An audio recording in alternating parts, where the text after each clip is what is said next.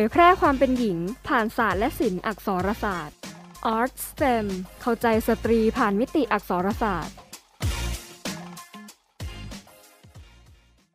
สวัสดีปีใหม่ไทยค่ะทุกท่าน ก็เราก็มาเริ่มจุลศักราชใหม่กันกับพวกเราเช่นเคยค่ะกับ Art STEM เข้าใจสตรีผ่านมิติอักษรศาสตร์ค่ะ เนื่องในวาระดิถีวันสงการในปีนี้นะครับ วกเราทั้งสองคนก็ขอให้ผู้ฟังทุกท่าน สุขภาพแข็งแรง และมีความสุขทั่วหน้าไปอีกหลาย ๆ ปีเลย ใช่แล้วล่ะค่ะ แล้วพบกับพวกเราเหมือนเดิมใน episode ที่ 6 episode สุดท้ายกันแล้วเนาะผมเซฟพัสวีครับ ค่ะแบมอาทิตยาค่ะโหก็เดินทางกันมาถึง EP สุดท้ายแล้วเนี่ยเราก็ร่วมเดินทางกันมาอย่างยาวนานเลยเนาะใช่ไปแวะผ่านมิติต่างๆ กันมามากมาย ไม่ว่าจะเป็นประวัติศาสตร์ สังคมศาสตร์ภาษาและภาษาศาสตร์ วรรณกรรม หรือว่าปรัชญาก็มี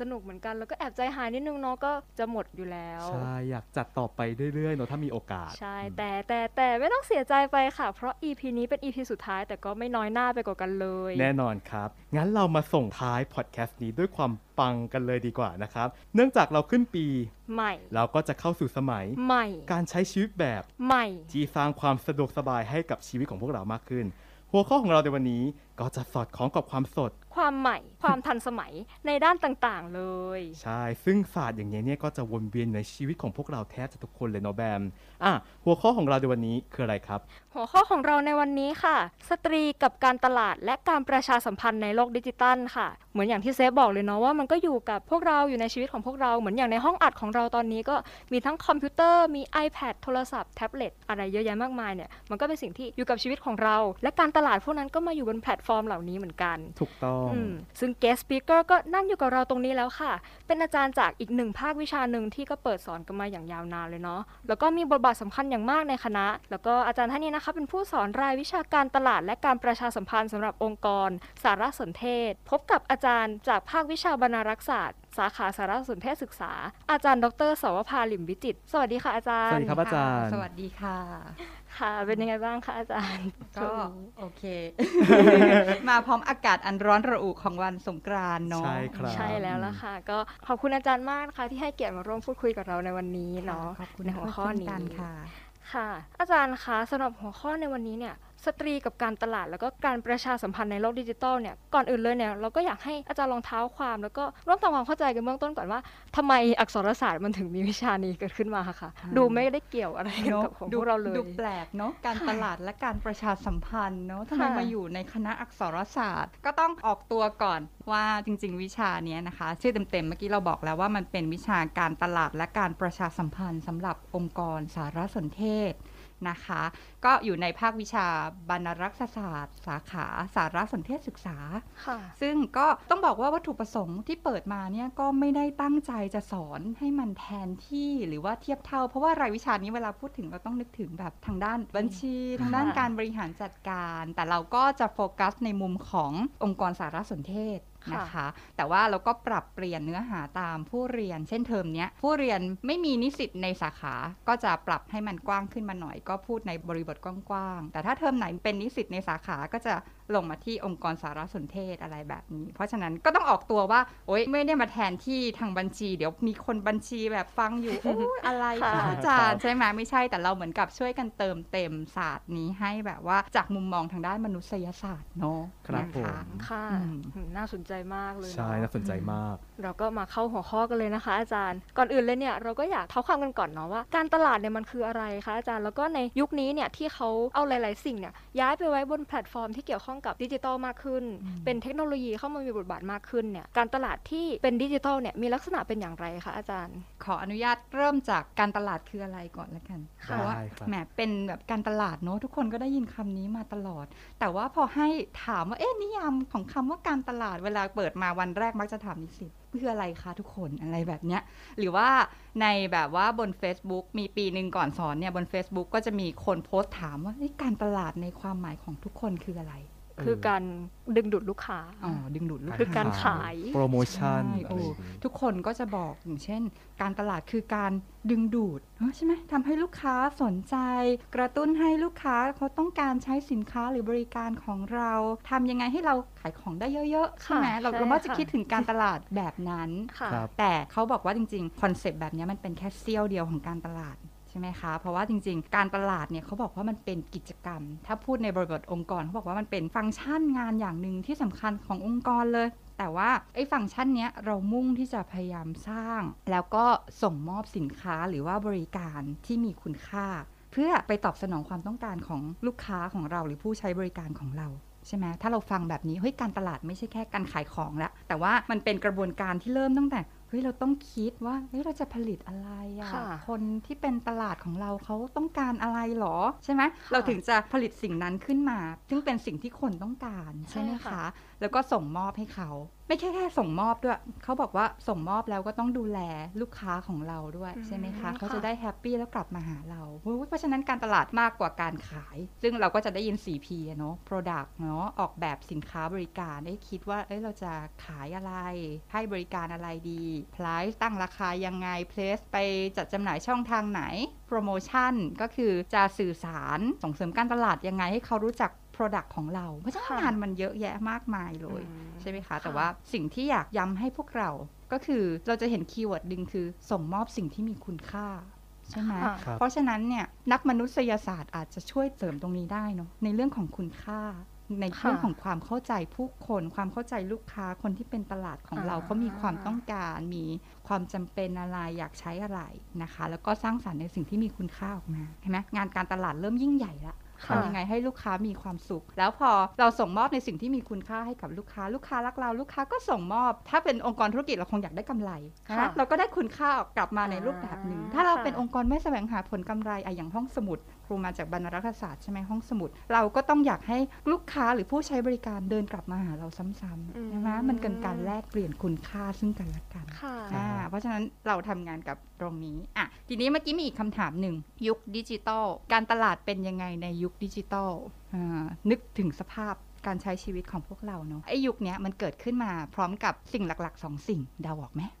หนึ่งคืออินเทอร์เน็ต อ่าใช่อ่าค่ะผมอินเทอร์เน็ตอย่างเดียวไม่พอเครื่องมือสื่อสารนั่นแหละที่อยู่ที่หน้าพวกเราอุปกรณ์ดิจิตอลอ่าอุปกรณ์เครื่องมือสื่อสารแบบพกพาทุกอย่างใช่ไหมที่เรามีไอ้สิ่งสิ่งเนี้ยค่ะ มันกลายเป็นสิ่งที่มันอยู่ในวิถีชีวิตของพวกเรา ใช่ไหมใช่แล้วการตลาดนะคะเราไม่ว่าแบรนด์ต่างๆเนี่ยเวลาเมื่อเข้าสู่ยุคดิจิตอลเนี่ยมันก็ย่อมจะส่งผลต่อชีวิตของผู้คนในสังคม เราจะเห็นได้ว่า 1. การตลาดในเมื่อมันเปลี่ยนมาเป็นรูปแบบดิจิตอลเนี่ยมันทำให้ตัวสินค้าบริการของแบรนด์ต่างๆเนี่ยมันกลายเป็นส่วนหนึ่งของวิถีชีวิตของพวกเราอืมใช่อืมถ้าเรามองในฐานะตัวเราเองเราเข้าถึงสินค้า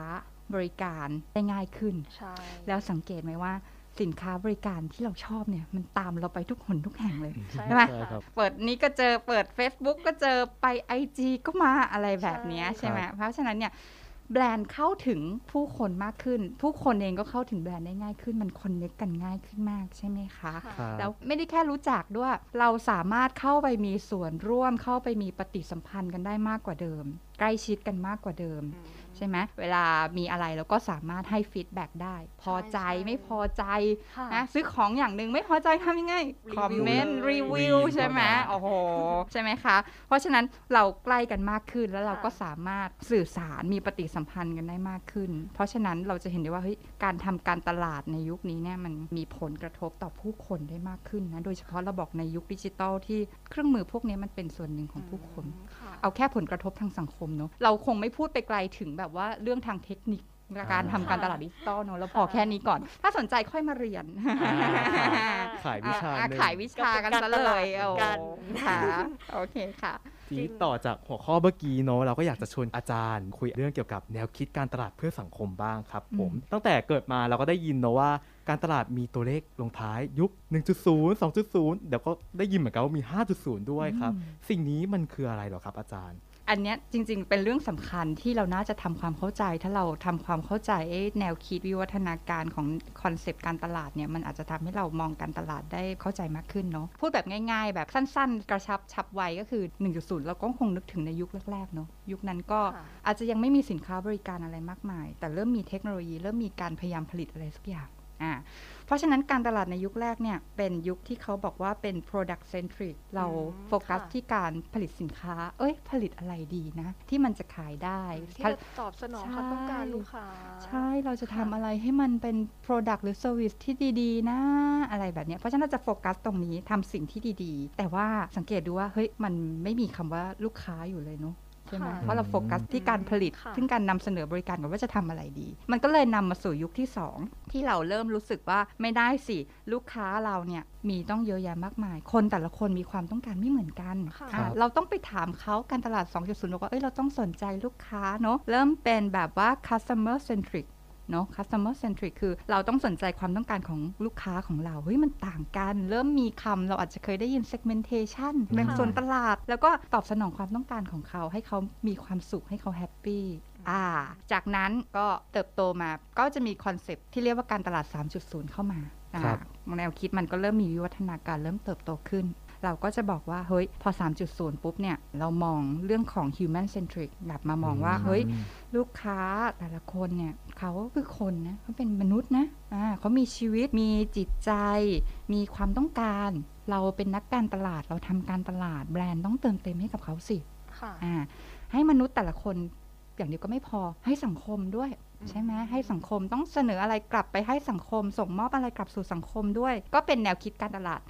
3.0 ในช่วงนี้ก็เลยมีแบบว่าแนวคิดการตลาดเพื่อสังคมขึ้นมา ซึ่งค่ะประเด็นที่เราคุยกันก็อาจจะอยู่ในแนวคิดแบบการตลาด 3.0 เป็นต้นไปเนาะเราจะเห็นแบรนด์เริ่มคิดจะทำอะไรที่ดีๆ รองเท้าแบรนด์หนึ่ง คุณซื้อรองเท้าเราหนึ่งคู่ วันรุ่งขึ้นเราส่งรองเท้าให้กับเด็กผู้ยากไร้หนึ่งคู่ นะคะ สวยๆ งามๆอะสตรี เครื่องสำอาง เราก็เริ่มมองว่าเฮ้ยเครื่องสำอางเราต้องไม่ทดลองกับสัตว์ สินค้าอุปโภคบริโภคเฮ้ยเราต้องมีแพคเกจจิ้งที่ไม่ทำลายสิ่งแวดล้อมสิ อันนี้เราต้องคิดอะไรกลับสู่สังคมมากขึ้นครับใช่ไหมคะ แต่ว่าพอเป็น 4.0 หรือ 5.0 เนี่ย เราจะเริ่มพูดถึงเรื่องเทคโนโลยีพูดถึงดิจิทัลมากขึ้นนะคะ ก็เป็นเรื่องของการนำเทคโนโลยีดิจิทัลเข้ามาใช้ในการทำการตลาดให้คอนเน c กับผู้คน 5.0 เนี่ยจะไปถึงกระทั่งอ่า การทำให้การตลาดเชื่อมต่อกับวิถีชีวิตของผู้คน แต่เรื่องที่เราพูดเนี่ยน่าจะอยู่ที่ 3.0 เนอะลองนึกภาพตามว่าเราเนี่ยเราเราก็คงอยากเห็นแบรนด์ เราแต่ละคนมีแบรนด์ในใจค่ะอืมเราก็อยากเห็นแบรนด์ที่เรารักเนี่ย ทำอะไรดีๆ ให้กับสังคมเนาะหรือว่าเราก็มีความชื่นชมชื่นชอบ ซื้อของหรือใช้บริการแบรนด์นั้นๆนะเพราะว่าเอ้ยเขาทำในสิ่งที่ดีอืมๆนะคะ รวมถึงประเด็นที่เราคุยกันในวันนี้ด้วยว่าบทบาทของการตลาดในการรณรงค์เรื่องบทบาทความสำคัญของสิทธิสตรีอะไรแบบนี้ครับเป็นผมต้นเนาะงั้นก็ไปกันต่อเลยค่ะ กับการตลาดเพื่อการรณรงค์บทบาทของสตรีเนี่ยค่ะ แล้วก็ความสัมพันธ์ของสิทธิสตรีที่มันอยู่ในบทบาทของการตลาดตเนี่ยลาดเนาะอืมมันจะเป็นยังไงบ้างอะคะอาจารย์แล้วก็มันมีอิทธิพลยังไง แบบการตลาดเข้ามามีอิทธิพลยังไงต่อการส่งเสริมสิทธิสตรีบ้างครับอืมเราเล่าเป็นเคสแบบ step by step แล้วกันเนาะเดี๋ยวได้ครูจะยกครับตัวอย่าง เอาเรื่องใหญ่ ๆ ก่อน อิทธิพลของการตลาดต่อสังคม ครูจะขอเล่าเคสที่แสดงให้เห็นว่าการตลาดเนี่ยมีบทบาทที่สำคัญมากเลยนะต่อสังคม โดยเฉพาะวันนี้เราคุยกันเรื่องสตรี เรื่องไม่ใช่แค่สตรีก็ได้เรื่องเพศ การแบ่งแยกเพศชาย เพศหญิง อะไรต่างๆ รวมไปถึงอคติทางเพศอะไรต่างๆเนี่ยค่ะจริงๆแบรนด์ก็เป็นส่วนหนึ่งนะในการสร้างมันขึ้นมา ตอนที่เราติดต่อกันหลังใหม่ในอีเมล แล้วก็มียกตัวอย่างมาเรื่องหนึ่งคือเรื่องสีเออค่ะซึ่งครูว่ามันสำคัญมากเนาะมีคำถามที่เราคุยกันว่า คิดว่าการใช้สีชมพู เป็นตัวแทนของสตรีเนี่ยมันสมควรจริงไหมสีชมพูเนี่ยควรจะเป็นตัวแทนของสตรีหรือเปล่าค่ะอะก็เลยเล่าเรื่องนี้ดีกว่า เออเล่าเรื่องนี้ดีกว่าเล่าแบบนี้กำลังเป็นประเด็นร้อนในทวิตเตอร์เลยด้วยใช่ไหมอ๋อโอเคค่ะอะ แต่ว่าอันเนี้ยจะเป็นการเล่าในเชิงที่มาที่ไปกับบทบาทของแบรนด์ว่าแบรนด์ทำให้มันเกิดเรื่องนี้ขึ้นได้เหมือนกันนะเรื่องการแยกสีกับเพศเนี่ยเล่าคร่าวๆแบบนี้ สมัยก่อนคริสตศตวรรษที่ 18 ย้อนไปนานมากเนี่ยนะคะ ไม่มีการแบ่งแยกหรอกนะว่า เอ้ย ใครผู้ชายต้องใช้สีฟ้าฟ้าผู้หญิงต้องใช้สีชมพูจะใช้สีอะไรก็ได้นะคะ จนกระทั่งปีคศ1918นะคะค่ะก็เริ่มมีแนวคิดนี้ขึ้นมา อุ๊ยแต่ในยุคนั้นเนี่ยประหลาดแท้ว่าจริง ๆ แล้วมันสลับกันนะ ในยุคนั้นเนี่ยตอนแรกที่เกิดขึ้นมาในยคนสมัยนั้นเขาบอกว่าสีชมพูเนี่ยคือสีที่เหมาะกับผู้ชายอืมเพราะว่ามาจากแม่สีนะคะ แม่สีเนี่ยสีแดงคือแม่สีของเพศชาย แสดงความเข้มแข็งความเป็นผู้นำ นะแต่ว่าเขามองว่าสีแดงก็ออกจะรุนแรงและร้อนแรงเกินไป ก็เลยลดโทนลงมาอะเป็นสีชมพูละกัน ในขณะที่ผู้หญิงกลับใช้สีฟ้า เพราะว่าแสดงถึงความอ่อนช้อย สวยงาม ดูเย็นโอ้ดูสบาใช่ยค่ะและไอ้แนวคิดเนี้ยส่วนหนึ่งมันได้รับการขยายต่อโดยห้างสรรพสินค้าใช่ไหมครับเพราะว่าส่วนหนึ่งเขาขายของแล้วมันก็มีการไปทำเซอร์เวยเขาบอกว่าโหในช่วงนั้นเนี่ยสีชมพูกลายเป็นสียอดฮิตเลยที่เขานิยมซื้อกลับไปให้ลูกชายอืมค่ะ ก็เป็นอย่างนั้นไป แต่ว่ามันเหมือนจะจบละหลังสงครามโลกครั้งที่สองเริ่มมีคนมองว่าไม่สิเอ้ยไม่ว่าเพศใดเนี่ยก็ก็ต้องใช้สีที่ตัวเองต้องการได้ใช่ไหมค่ะไม่ว่าเพศชายเพศหญิง มันก็เหมือนกับจะสิ้นสุดค่านิยมว่าเอ้ยสีชมพูเป็นเพศชายนะ สีฟ้าเป็นเพศหญิงนะ ทุกคนต้องมีสิทธิ์ได้เลือกสีที่ตัวเองต้องการค่ะโอ้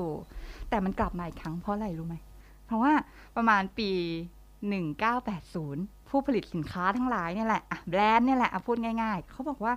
ถ้าไม่ใช้สีน่ะมันยากนะอืมที่จะแยกสียากต่อการขายอะอืมค่ะใช่ไหมเจาะเขาก็ลุ่เลมยค้ายากใช่ก็เลยไปจับกลุ่มตลาดเด็กทารกนี่แหละอืมอ่าเด็กทารกโดยเฉพาะคู่รักผู้ปกครองคุณพ่อคุณแม่ที่มีลูกมากกว่าหนึ่งคน แล้วลูกมีเพศหญิงกับเพศชายเอาทีนี้จะแยกยังไงอันไหนของลูกคนไหนแยกยากมากเลย ก็เลยมีนักการตลาดก็เลยนำไอ้แนวคิดการแยกสีเนี่ย กลับมาอีกครั้งหนึ่งนะคะ แล้วมันก็เหมือนกับถูก reinforce ด้วยสื่อต่างๆ ด้วยการโฆษณา ด้วยงานประชาสัมพันธ์ในโทรทัศน์ มีการขายสินค้าในโทรทัศน์ ป้ายโฆษณาตามท้องถนนค่านิยมเนี้ยมันก็เลยกลับมาอีกครั้งหนึ่ง แต่คราวนี้มันกลับมาเป็นอะสีที่เราเข้าใจกันอยู่ในปัจจุบันเนาะอะผู้หญิงก็สีชมพูอะผู้ชายก็สีฟ้าอะเริ่มต้นจากเด็กก่อนเนาะก็เป็นเรื่องนี้ แต่ทีเนี้ยเนี่ยถ้าเรามองกันจริง ๆ สี มีปัญหาอะไรไหม ถ้าเกิดว่าเมื่อกี้ที่เราคำถามคือ สีชมพูควรจะเป็นตัวแทนของสตรี สีฟ้าเป็นของบุรุษเอ่อเพศชาย คือถ้าเรามองว่าสีคือสีเนี่ยมันก็ดูโอเคเนาะค่ะอะถ้าเราไปมันจะถามบริบทกว้างๆ ไปถามคนอื่นๆ เขาอาจจะอะมันก็แค่สีไหมใช่สีชมพูสีฟ้าจะทำไมหรอ แต่ว่าถ้าเมื่อไหร่ก็ตามที่มันเกิดปัญหาตามมา อะ เกิดปัญหาตามมา เช่น มันเกิดอคติมันเกิดอะไรต่างๆ ขึ้นในสังคมค่ะเช่น มันก็มีเรื่องที่เขาเล่ากันเนอะคือคุณพ่อคนหนึ่งเนาะชอบสีชมพูมากเลย คุณพ่อก็ชอบแต่งตัวใช้อะไรด้วยโทนสีชมพูวันหนึ่งลูกสาวบอกว่า คุณพ่อคะคุณพ่อจะชอบสีชมพูไม่ได้นะคะ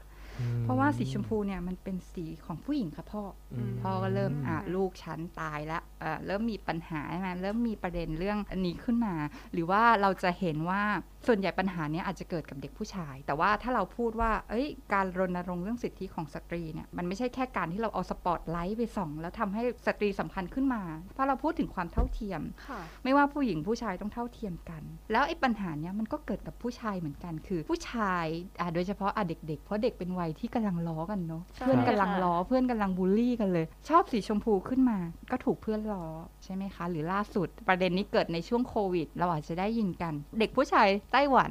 สวมหน้ากากอนามัยสีชมชมพูพู แล้วก็เป็นประเด็นขึ้นมาจนกระทั่งนักการเมืองเจ้าหน้าที่หน่วยงานภาครัฐต้องลุกขึ้นมาสวมหน้ากากสีชมพู เพื่อบอกว่าเฮ้ย ทุกอย่างมันโอเค เพราะฉะนั้นมันก็เหมือนกับว่า เฮ้ย สีเนี่ย ถ้ามันเป็นแค่สีมันไม่เป็นไรหรอก แต่ถ้าไอ้ความแตกต่างการแบ่งแยกสีนั้นมันทำให้เกิดปัญหาตามมาเนี่ย มันน่าจะไม่โอเค เช่นเดียวกับเรื่องอื่น ๆ ที่คล้ายๆ กัน เช่นอะเด็กผู้หญิงต้องเล่นตุ๊กตาเหรอ ผู้ชายเล่นหุ่นยนต์เหรอ เด็กผู้ชายต้องเป็นตำรวจ เด็กผู้หญิงต้องเป็นพยาบาล ซึ่งไอ้ค่านิยมความคิดความเชื่ออะไรพวกนี้บางทีแบรนด์ก็เป็นคนที่ช่วยสร้างมันขึ้นมาจากการพยายามทำการตลาดขายของอ่าใช่ไหมคะ เพราะฉะนั้นอันนี้ก็เป็นตัวอย่างอย่างหนึ่งว่าเฮ้ยการตลาดมีบทบาทนะแต่กับปัญหาอะไรต่างๆ ประเด็นต่างๆ ที่เกิดขึ้นในสังคม เราเราก็มีส่วนเหมือนกันนะในการในการขยายมันขึ้นมา แต่ว่าถ้าเอาในเคสที่ดีบ้างดีกว่า เดี๋ยวจะบอกโอ้การตลาดแบรนด์ทำไมแย่จังค่ะเคสดีๆ ที่การตลาดช่วยสร้างสรรค์สังคม โดยเฉพาะในเรื่องสตรีรณรงค์เกี่ยวกับบทบาท สิทธิของสตรีที่กำลังคุยกันอยู่ก็มีหลายเคสที่ดี ๆ เหมือนกัน เนาะตัวอย่าง แต่ว่าในที่นี้เราจะเล่าผ่านโฆษณาที่เราเห็นเนาะซึ่งถ้าเราคุยกันตอนแรกเราบอกว่าการตลาดมันกว้างกว่าแค่การขายพยายามของโปรโมทอะค่ะกว้างกว่าแค่โปรโมชั่นเรามี Product ออกแบบผลิตภัณฑ์จนกระทั่งส่ง แต่ว่าอันนี้เราวิเคราะห์กันแค่ ad เพราะว่าเราเห็นได้เผื่อผู้ฟังจะได้กลับไปวิเคราะห์เวลาเราเห็นโฆษณา เราจะได้แบบเริ่มวิเคราะห์เฮ้ยอะไรแบบนี้อะได้เลยค่ะขอตัวอย่างแรกอันนี้นานหน่อยนะเพราะว่าตั้งแต่ปี 2013 แต่ว่าคนพูดถึงกันเยอะมากครับคือโฆษณาของ Dove อืมนะคะ Real Beauty อ่าอันนี้น่าสนใจตรงที่เขาให้ผู้หญิง 7 คนมานั่ง แล้วก็ให้ 7 คนเนี่ย อธิบายใบหน้าลักษณะใบหน้าของตัวเอง คิดว่าหน้าตาของตัวเองเป็นยังไงอะคนที่ร่างเขาจะไม่เห็นกันนะคะ แยกกันระหว่างนักสเก็ตภาพเขาจะมีนักสเก็ตภาพนั่งอยู่อีกมุมหนึ่งซึ่งไม่เห็นกันแล้วเขาก็จะร่างจากสิ่งที่แต่ละคนพรรณนาอธิบายลักษณะหน้าตาของตัวเองเขาก็จะตั้งคำถามอะคุณคิดว่าปากคุณเป็นยังไงจมูกคุณเป็นยังไง แล้วก็ร่างเป็นภาพสเก็ตออกมา อ่าเสร็จแล้วเนี่ยหลังจากนั้นเนี่ยก็เปลี่ยนให้คนแปลกหน้ามันไม่เชิงแปลกหน้าแต่ว่าอาจจะพบเจอกันแค่ไม่กี่ครั้งอ่าบรรยายผู้หญิงเจ็ดคนว่าค่ะเอ้ยหน้าตาเป็นยังไง แล้วก็สเก็ตภาพออกมา เสร็จแล้วเขาเอามาเทียบกันอ่าเอาภาพทั้งสองมาเทียบกันนะคะ จากทั้งฝั่งที่ทั้ง 7 คนบรรยายเองกับคนอื่นบรรยาย ผลที่ออกมาคือพบว่าภาพที่ร่างจากคำบอกเล่าของคนอื่นน่ะมันสวยกว่าอืมด้านสวยกว่า ภาพที่ผู้หญิงแต่ละคน อธิบายอตัวเองธิบายตัวเองค่ะเพราะว่าอะไร เพราะว่าเวลาเราเล่าเรามักจะโฟกัสที่จุดบกพร่องตัวเองว่าฉันอ้วนจัง ตอนนี้ฉันอ้วนจัง จมูกฉันไม่สวยเลยอืมฉันหน้าตาฉันมีริ้วรอยเต็มไปหมด เราจะโฟกัสตรงนั้น แต่ว่าพอคนอื่นที่เขามองเราอะเขากลับโฟกัสว่า เอ้ย ผู้หญิงคนนี้สวยจังเลย ตาโต จมูกโด่งนะคะค่ะเพราะฉะนั้นมันก็เลยเป็นที่มาว่า เออทำไมเวลาคนแปลกหน้ามอง แล้วล่างออกมาภาพมันดูมีความสุขสดใสกว่า มันก็สร้าง Impact มีผลอย่างหนึ่งก็คือ ผู้หญิงหลายคนก็กลับมาพยายามทำความเข้าใจ แล้วก็พอใจกับภาพกับสิ่งที่ตัวเองเป็น แล้วก็มีความสุขในชีวิตตัวเองมากขึ้นค่ะอันนี้เป็นเรื่องความสวยความงาม ซึ่งเราจะเห็น ad แบบเนี้ยเรื่อยๆหรือว่าอีกเคสหนึ่งเอาใกล้ๆบ้านเราบ้าง ที่ฟิลิปปินส์อืมแพนทีนยาสระผมอีกแล้วครับผมเป็นอะไรกับยาสระผมหรือเปล่าอะมีโฆษณาชุดหนึ่งก็คือ Label Against Women นะคะ เป็นการเล่าถึงอคติระหว่างเพศชายกับหญิง คราวนี้เป็นบริบทในที่ทำงาน โฆษณาเนี้ยจะตัดภาพระหว่างผู้ชายกับผู้หญิง ในเหตุการณ์เดียวกันเนี่ยแหละนะคะ จะตัดไปอะผู้ชายแล้วก็เพศหญิง แล้วก็ในภาพนั้นจะมีป้ายกำกับ พอตัดภาพเพศชายปุ๊บขึ้นป้ายกำกับว่าบอสพ อผู้หญิงขึ้นว่า Bossy โอ้ Bossy ใจร้ายจัง อะ มันสถานการณ์ที่ต้องตัดสินใจผู้ชายขึ้นว่า persuasive อะผู้หญิงขึ้นว่า pushy pushy โอ้ยใจร้ายอีกแล้วผู้ชาย smooth ผู้หญิง show off โอ้โหนะคะ ซึ่งอันเนี้ยก็คือ เหมือนอคติเหมือนกันเนาะอืมแต่ครับอันเนี้ยเป็นประเด็นนั่งเบราว์แต่ว่าโซเชียลมีเดียก็ยังเห็นเนี่ยพันทิปอะไรตั้งกระทู้กันอยู่เลยว่าคิดว่าเอ้ยเจ้านายที่เป็นผู้หญิงทำไมถึงเป็นแบบนี้แบบนี้แบบนี้อะไรแบบนี้ ซึ่งมันไม่ใช่ไหมมันเป็นมันเป็นบุคลิกลักษณะส่วนบุคคลหรือเปล่า อันนี้ก็น่าคิดเนาะแต่แพนทีนก็พยายามขยายจุดนี้ออกมา แล้วก็บอกผู้หญิงว่า คุณอย่าให้ป้ายกำกับพวกเนี้ยมาเป็นชนักปักหลัง เออคุณสามารถเติบโตเป็นผู้หญิงเข้มแข็งกล้าลงมือทำแล้วเราก็จะเจิดจรัสได้ไม่แพ้ผู้ชาย อ่าเห็นไหมก็เป็นตัวอย่างดีๆ ที่แบรนด์ต่างๆ พยายาม เอาเคส เอาอีกสักเคสหนึ่งแล้วกันเนาะ ที่เกี่ยวข้องกับวันสตรีสากลตรงๆบ้างแล้วกันนะมีเคสหนึ่งคือในประเทศอังกฤษนะในประเทศอังกฤษก็ในวันสตรีสากลเลยนะคะ มีแต่งานนี้ต้องออกตัวก่อนว่าทำโดยองค์กรที่ดูแลช่วยเหลือสตรีเนาะไม่ใช่ตัวแบรนด์โดยตรงเป็นเหมือนองค์กรการกุศลนะคะ แต่ว่าแคมเปญที่เขาทำน่าสนใจมากคือ อันนี้ใช้เทคโนโลยีเลย เป็นแคมเปญรณรงค์การต่อต้านการทารุณกรรมต่อสตรีเนาะอืมโดยเฉพาะกลุ่มสตรีที่ถูกทำร้ายร่างกาย และจิตใจจากคนในครอบครัวของตัวเอง กลุ่มเนี้ยคนข้างนอกจะไม่ค่อยมายุ่งใช่ไหมค่ะเอาเป็นเป็นเรื่องในครอบครัวเออค่ะเพราะฉะนั้นคนนอกจะลังเลที่จะยื่นมือเข้าไปช่วยเหลือนะคะ เพราะฉะนั้นแคมเปญเนี้ยเขาใช้เป็นบิลบอร์ดดิจิตอลนะคะ เป็นบิลบอร์ดดิจิตอลแล้วก็มีเทคโนโลยีเป็นแบบเทคเทคโนโลยีจดจำใบหน้านะคะ แล้วก็ ทำให้คนกับบิลบอร์ดเนี่ยสามารถปฏิสัมพันธ์กันได้อ่าบิลบอร์ดเนี่ยก็แสดงภาพระยะใกล้ของผู้หญิง ผู้หญิงเนี่ยจะถูกแบบว่า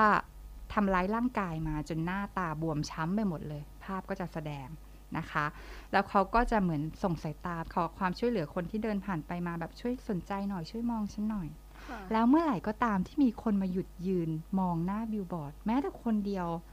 ไอ้รอยช้ำต่างๆ จะค่อยๆ จางหายไป นะคะ ซึ่งมันก็หมายความว่าเฮ้ยการที่คุณมองการที่คุณใส่ใจเนี่ย มันจะช่วยลดการทารุณกรรมต่อสตรีได้นะนะคะ แล้วก็จริง ๆ มันก็มีเทคโนโลยีอื่น ๆ เข้ามาช่วยก็คือ คนที่เดินผ่านไปมาก็เขาก็จะมีการยิงข้อความเชิญชวนบริจาคสมทบทุนนะยิงตรงผ่านสมาร์ทโฟนของทุกท่านนะคะ แคมเปญนี้มันเป็นการแบบว่าสร้างประสบการณ์ร่วมเนาะทำให้ผู้คนมองเห็นปัญหานะคะ แต่ว่า แม้มันจะไม่ได้เกิดจากแบรนด์หรือว่าบริษัทที่ขายสินค้าหรือบริการโดยตรง มันเกิดจากองค์กรการกุศล แต่ว่าสิ่งที่น่าสนใจคือเฮ้ยจริง ๆ แล้ว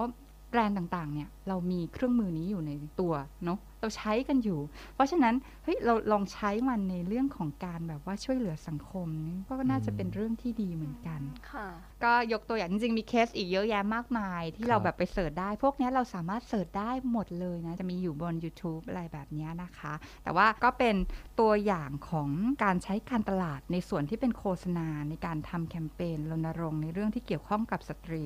นะคะ ซึ่ง มันก็สร้าง Impact ได้จริง เพราะว่าอืมได้รับการตอบรับมาก แล้วก็มีคนพูดถึง แล้วก็ใช้เป็นกรณีศึกษา แม้ว่าเคสแรกที่เรายกตั้งแต่ปี 2013 แต่เราก็ยังคุยเรื่องนี้มาจนถึงปัจจุบันนี้ก็ยังยกมันขึ้นยังยกมาได้เป็นตัวอย่างในสิ่งดีๆ ที่เออมีคนทำแล้วก็ประสบความสำเร็จแล้วอืมสร้างพลังให้กับผู้หญิงได้ค่ะอืมอืมก็เห็นกันไปแล้วเนาะว่า การตลาดเนี่ยก็เข้ามามี Impact แล้วก็มีบทบาทต่อสิทธิสตรี แต่ว่า ยังไงก็ตามเนี่ยค่ะ การตลาดเพื่อการ raise awareness จริง ๆ ของสิทธิแล้วก็บทบาทของสตรีเนี่ยมันสามารถเกิดขึ้นได้จริงใช่ไหมคะอาจารย์ เพราะว่าเหมือนเมื่อกี้มันก็คือ ก็แค่ raise ให้ผู้หญิงเขามั่นใจตัวเอง หรือว่าอืม raise ให้คนเห็น impact ของบทบาทสตรีมากขึ้น แต่ว่าถ้าจะ raise awareness ให้คนเข้าใจถึงบริบทของสิทธิ แล้วก็บทบาทสตรีเนี่ยมันสามารถทำได้ไหมคะอาจารย์ ถามว่าทำได้ไหมจริง ๆ มีเคสที่ครูตัดไปเนี่ยก็จะเป็นเคสที่เกี่ยวข้องกับเรื่องนี้โดยตรงนะ แต่ว่าถ้าเราวิเคราะห์กันจริง ๆ ถึงพลังของการทำการตลาดแค่ส่วนที่เป็น ad เมื่อกี้ที่เรายกมาเราก็จะเห็นได้ว่าเฮ้ยมัน raise awareness ได้นะแบบถึงสิทธิถึงบทบาทสตรี มันเกิดขึ้นได้จริง อาจจะเป็นในความเห็นของครูนะครูมองเห็นว่าพวกเนี้ยถ้าเราพยายามสื่อสารออกไปเนี่ยมันสร้างได้จริง แต่ว่าถ้าเราลองสังเกตดูเนี่ยการทำการตลาดแบบเนี้ยมันเป็นการทำการตลาดตามแนวคิดที่เราคุยกันคือ 3.0 เนอะค่ะมันเกิดขึ้นจากวัตถุประสงค์คือเราตั้งใจจะเปิดตา เปิดความคิดให้กับผู้คนจริง ๆ แล้วเราก็สื่อสารเมสเซจนั้นอะ ออกมา ไม่ว่าจะออกมาเป็นสตอรี่แบบใดก็ตามเนาะค่ะไม่ว่าจะเป็นการรณรงค์ไม่ว่าจะเป็นการทำให้ผู้หญิงเกิดความตระหนักในสิทธิอะไรต่างๆ ไม่ว่าเมสเซจอะไรก็ตามอะค่ะมันออกมาได้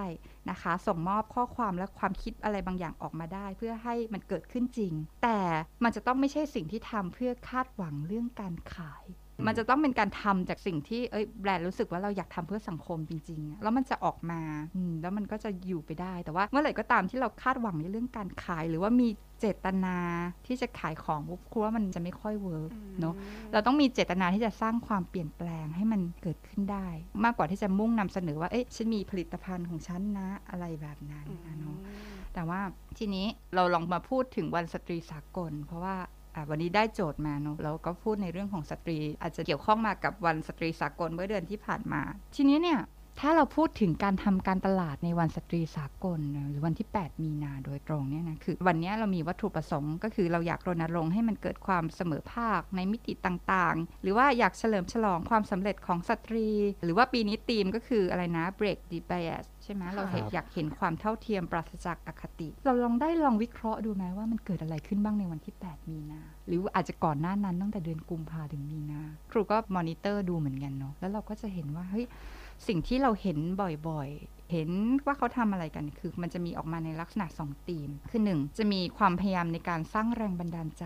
เนาะแบรนด์จะใช้โอกาสเนี้ยในการพยายาม inspire ผู้คนในเรื่องอะไรต่างๆ ที่เกี่ยวข้องหลาย ๆ ที่หลาย ๆ แบรนด์ก็สัมภาษณ์ผู้หญิงที่ประสบความสำเร็จ โดยเฉพาะในแวดวง เช่นนะวิศวกรรมศาสตร์ไอที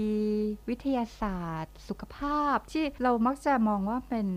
สาขาที่แวดวงที่ชายเป็นใหญ่ เออเพราะฉะนั้นในช่วงวันสตรีสากลมักจะมีการสัมภาษณ์ถึงผู้บริหารหญิงเรื่องบทบาท ว่าเอ๊ะมีมุมมอง มีบทบาทสำคัญยังไงในการขับเคลื่อนองค์กรนะคะ เราจะมีบทสัมภาษณ์ปรากฏในสื่อเยอะมากในช่วงเวลานั้นเนาะและสองสิ่งที่ออกมาอีกอย่างหนึ่งก็คือในวันนั้นน่ะหรือว่าในช่วงเวลาใกล้ๆกันนั้นน่ะแบรนด์เขาจะมีการสะท้อนอะไรบางอย่างออกมา เช่น เปลี่ยนโลโก้ค่ะ เนื่องในวันสตรีสากลจากโลโก้ที่เคยเป็นผู้ชายอะกลายเป็นผู้หญิงนะอืมมีปีหนึ่งหรือว่าทุกปีก็ไม่รู้นะ แต่ว่าอันนี้เห็นหลายปีแล้วก็คือแม d โดนัล s อ่าแม็กเป็นตัว M ใช่ไหม M ค่ะอ่าแค่เพียงกลับหัวเท่านั้นแม็กเป็นจะกลายเป็นผู้หญิงทันที W W เออใช่ไหมอันนี้คือเขาก็บอกว่าเออวันสตรีสากลเนาะเขาก็มองเห็นความสำคัญอะไรแบบเนี้ยแต่เฉลิมฉลองแล้ว fail ก็มีนะ อันนี้เราพูดได้ เพราะว่ามันเป็นเคสที่มันปรากฏอยู่บนอินเทอร์เน็ตเรียบร้อยแล้วก็คือเบอร์เกอร์คิงอ่าอ่าวันสตรีสากลหลายปีแล้วแหละเบอร์เกอร์คิงก็ทวีตออกมาเลย Women Women belong in the kitchen อ่าผู้หญิงจะต้องอยู่ในครัวนะคะ มันก็กลายเป็นประเด็นดราม่าขึ้นมา เพราะว่ามันเหมือนคนก็จะคิดว่ารู้สึกว่ามันเป็นข้อความติดตลก มันเหยียดเพศแล้วอะไรอย่างนี้ บอกว่าผู้หญิงเนี่ยควรจะเป็นแม่บ้านเหรออยู่แต่ในครัวเท่านั้นเหรออ่าแต่ว่าผ่านไปแป๊บหนึ่ง แต่ว่าตอนนั้นเป็นดราม่าเรียบร้อยแล้วนะ จนกระทั่งเบอร์เกอร์คิงก็ทวิตข้อความต่อมาว่า ถ้าพวกเธอต้องการนะ แล้วก็อธิบายว่าจริง ๆ แล้วเนี่ยจากข้อมูลสถิติเชฟมืออาชีพในอังกฤษ อันนี้เกิดขึ้นที่ค่ะอังกฤษนะคะ มีเชฟผู้หญิงแค่ 20%เท่านั้นอืมเพราะฉะนั้นเบอร์เกอร์คิงมีเป้าหมายที่จะสนับสนุนเชฟผู้หญิง ด้วยการให้ทุนการศึกษาไปเรียนทำอาหาร อ่าแต่ก็ไม่ทันแล้วล่ะ เพราะว่าโดนไปเรียบร้อยแล้วตอบไปเอแล้วอนะคะเขาบอกว่าจริง ๆ ลักษณะเนี้ยมันอาจจะเป็นคลิกเบสก็ได้ คือแบบเล่นกับกระแสความอ่อนไหว แต่ว่าอย่างไรก็ตามก็อย่างที่บอกว่ามันไม่ทันละกว่าจะเฉลยว่าเป็นแคมเปญสนับสนุนผู้หญิงนะเราก็ถือว่าไม่ประสบความสำเร็จ แล้วก็ต้องมาขอโทษขอโพยกันไปค่ะครับใช่ไหมคะ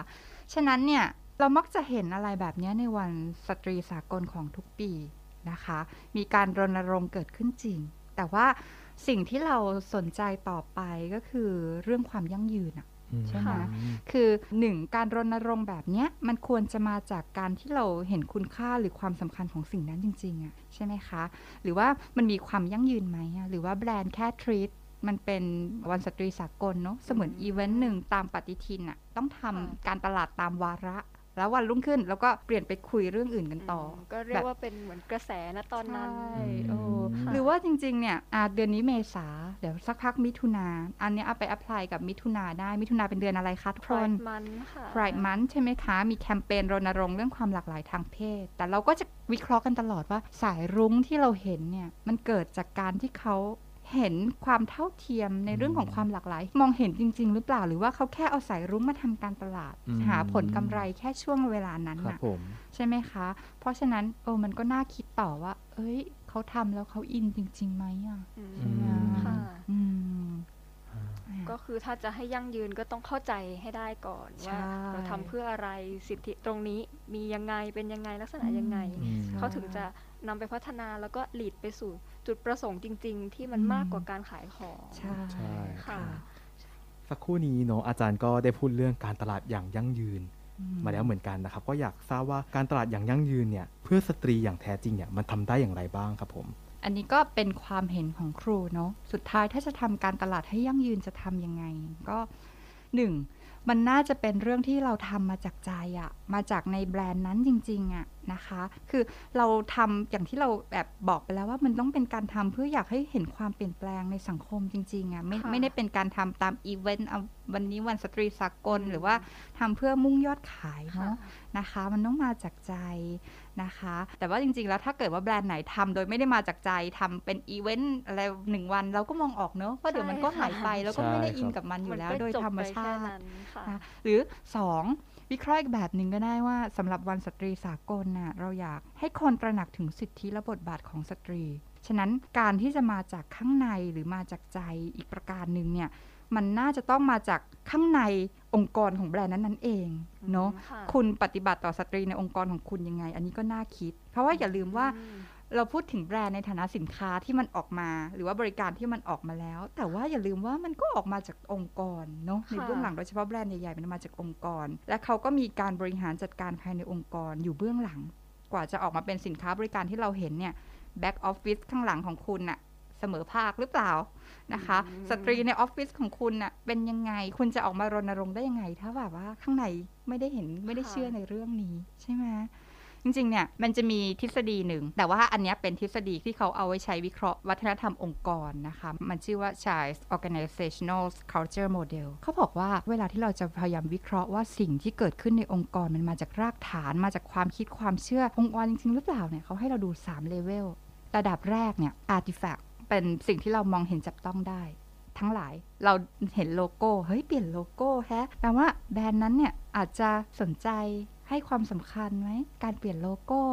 หรือว่าปีนี้ Break the Bias เนี่ยมันมีการพยายามเชิญชวนให้มีการทำภาพเนอะเขาจะมีท่าท่าทางเนอะแล้วก็ค่ะโพสต์ลงค่ะโซเชียลมีเดียเอ้ยทุกแบรนด์ก็ทำกันใหญ่เลย แต่ว่าเขาบอกว่าเลเวลเนี้ยมันผิวเผินเนอะสิ่งที่เราเห็นเนี่ยนะอืมถ้าเราจะมองว่าเขาเชื่ออย่างนั้นจริงๆหรือเปล่าต้องมองลึกลงไปอีกค่ะ ระดับที่เป็น value นะคะ ค่านิยมหรือว่าคุณค่าที่เขาให้ ซึ่งพวกนี้แบรนด์พยายามจะถ่ายทอดออกมา พยายามจะอธิบายออกมา มีแคมเปญอะไรหลายอย่างเนาะ พยายามบอกว่า เอ้ย เราให้ความสำคัญกับสตรีนะ นี่คือค่านิยมขององค์กรของเรา เราพยายามสนับสนุนให้เกิดความเท่าเทียม อะไรก็ตามที่เขาถ่ายทอดออกมา นะคะ ผ่าน message ต่างๆ แต่ว่า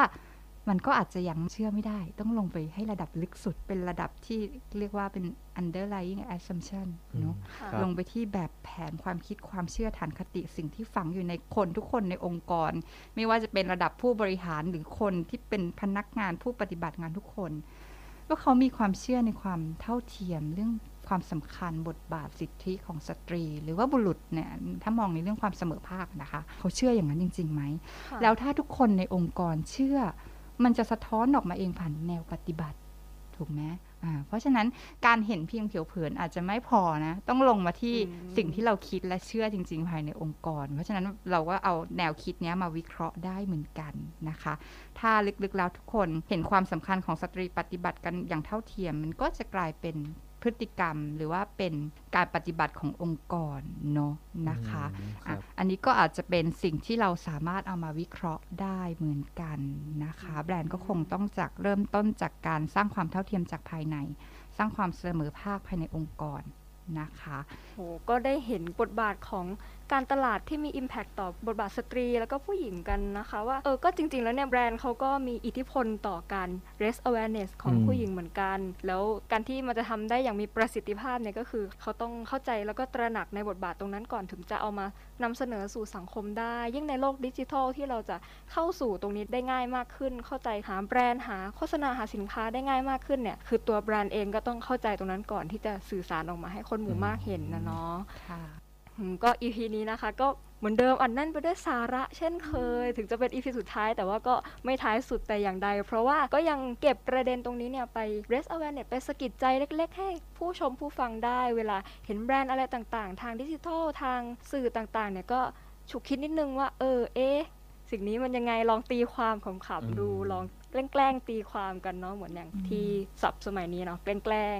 แกล้งๆอะหรือว่าจริง ๆ ในฐานะนักอักษรศาสตร์เนี่ยเราจบมาจากสาขาแบบว่าทางด้านมนุษยศาสตร์เนาะเรียนรายวิชาต่างๆ ที่เกี่ยวข้องมากมาย ใครจะรู้ว่าอนาคตอาจจะจับพลัดจับผลูไปเป็นนักการตลาดมหรือว่าทำอะไรที่เป็นของเราเองอืมขายสินค้านำเสนอบริการของเราเอง เราก็เอาหลักคิดเนี้ยไปประยุกต์ใช้ได้เหมือนกันใช่ครูหวังว่าเนาะก็อาจจะเป็นส่วนหนึ่งในการสร้างสรรค์สังคม ได้นะคะครับอืมค่ะผมโห ก็ขอบคุณอาจารย์มากเลยนะคะ ที่ได้มาร่วมพูดคุยกับเราในวันนี้ สนุกมาก ๆ เลยค่ะ ใช่แล้วก็ครับ ได้เห็นอะไรมากขึ้นมากกว่าแค่การตลาด แต่ว่ามีมุมมองของมนุษยศาสตร์เข้ามาด้วย อืมเนาะ ค่ะ ก็สำหรับผู้ฟังท่านใดนะคะ ที่ยังสนใจแล้วก็อยากรู้ในประเด็นต่างๆ ที่เกี่ยวข้องกับตรงนี้อีก แล้วก็ติดใจในการพูดอะไรต่างๆ ของอาจารย์อืมประเด็นที่อาจารย์เรสมา ก็รบกวนอาจารย์ฝากผลงานเผื่อผู้ฟังอยากศึกษาฝากเพิ่มผลค่ะ งานเหรอครับ ถ้าใครสนใจอะไรที่เป็นประเด็นในเรื่องของการการตลาดและการประชาสัมพันธ์ ก็คงจะมีรายวิชาการตลาดและการประชาสัมพันธ์สำหรับองค์กรสารสนเทศ ซึ่งก็เปิดสอนนะคะ ก็จริงๆก็ไม่ได้จำกัดเฉพาะนิสิตที่เป็นนิสิตสารสนเทศศึกษาครับนะคะ ใครๆก็เรียนได้ ครูก็จะปรับตามผู้เรียนในแต่ละเทอม ก็คงต้องขายวิชานี้ได้ก็เลยขอบคุณมากค่ะ ถ้าใครสนใจก็อย่าลืมเก็บไว้พิจารณาในการใช่ลงเรียนต่อไปลงเรียนเนาะมีคุณค่าที่จะลงเหมือนกันในวิชานี้ค่ะอืมสุดท้ายนี้นะคะ พวกเราเนี่ยก็รู้สึกยินดีอย่างยิ่งเลยค่ะ ที่ได้มาร่วมเดินทางไปกับทุกคนผ่านมิติต่างๆ มิติวันนี้ก็เป็นการตลาดแล้วก็เกี่ยวกับสังคมเหมือนกันใช่เนาะอืมแล้วในมิติก่อนๆเนี่ยที่เราร่วมเดินทางกันมาก็น่าสนใจไม่แพ้กันอืมเราก็ได้เห็นอะไรมากขึ้น ได้เข้าใจบทบาท แล้วก็สตรีเนี่ยมากขึ้นผ่านมิติแล้วก็มุมมองของอักษรศาสตร์เนาะใช่สุดท้ายนี้พวกเราก็คิดว่าพอดแคสต์นี้นะครับจะสามารถเป็นเหมือนอะไรเล็ก ๆ มาสะกิดใจของแต่ละคนนะครับ ให้ตระหนักถึงสิทธิบทบาทของสตรีมากยิ่งขึ้นครับ เพื่อให้คนในสังคม อยู่ร่วมกันได้อย่างสันติสุขนั่นเอง ใช่แล้วล่ะค่ะ ก็สำหรับใครนะคะที่พลาดไปก็สามารถย้อนดูย้อนฟังได้เนาะได้ทางช่องทางไหนบ้างคะเซฟ ก็ได้ 3 ช่องทางเลยนะครับ คือ Spotify Apple Podcast แล้วก็ YouTube ครับ ช่องอะไรนะแบม ช่อง Arts Fem เข้าใจสตรีผ่านมิติอักษรศาสตร์ค่ะ search เข้าไปได้เลยชื่อรายการนี้ก็จะขึ้นมาเนาะใช่สำหรับอืมท่านใดที่รับชมผ่านทาง YouTube ก็อย่าลืมกดไลค์กดแชร์ Subscribe กดกระดิ่ง กุ้งกิ้งกุ้งกิ้งตามแบบยูทูบเบอร์ครับผม ได้เลยค่ะ ก็เพื่อที่จะได้ไม่พลาดรายการดีๆ จากพวกเราอีกเนาะใช่ สุดท้ายนี้นะคะ จนกว่าจะพบกันใหม่ค่ะ ขอขอบคุณทุกท่านที่ร่วมเดินทางมากับพวกเรา วันนี้แบมเซฟ แล้วก็อาจารย์สาวภาค่ะ ขอลาไปก่อน สวัสดีค่ะ สวัสดีครับขอบสคุณวัสค่ะดีอาค่ะจารย์ขอบคุณค่ะ Arts STEM เข้าใจสตรีผ่านมิติอักษรศาสตร์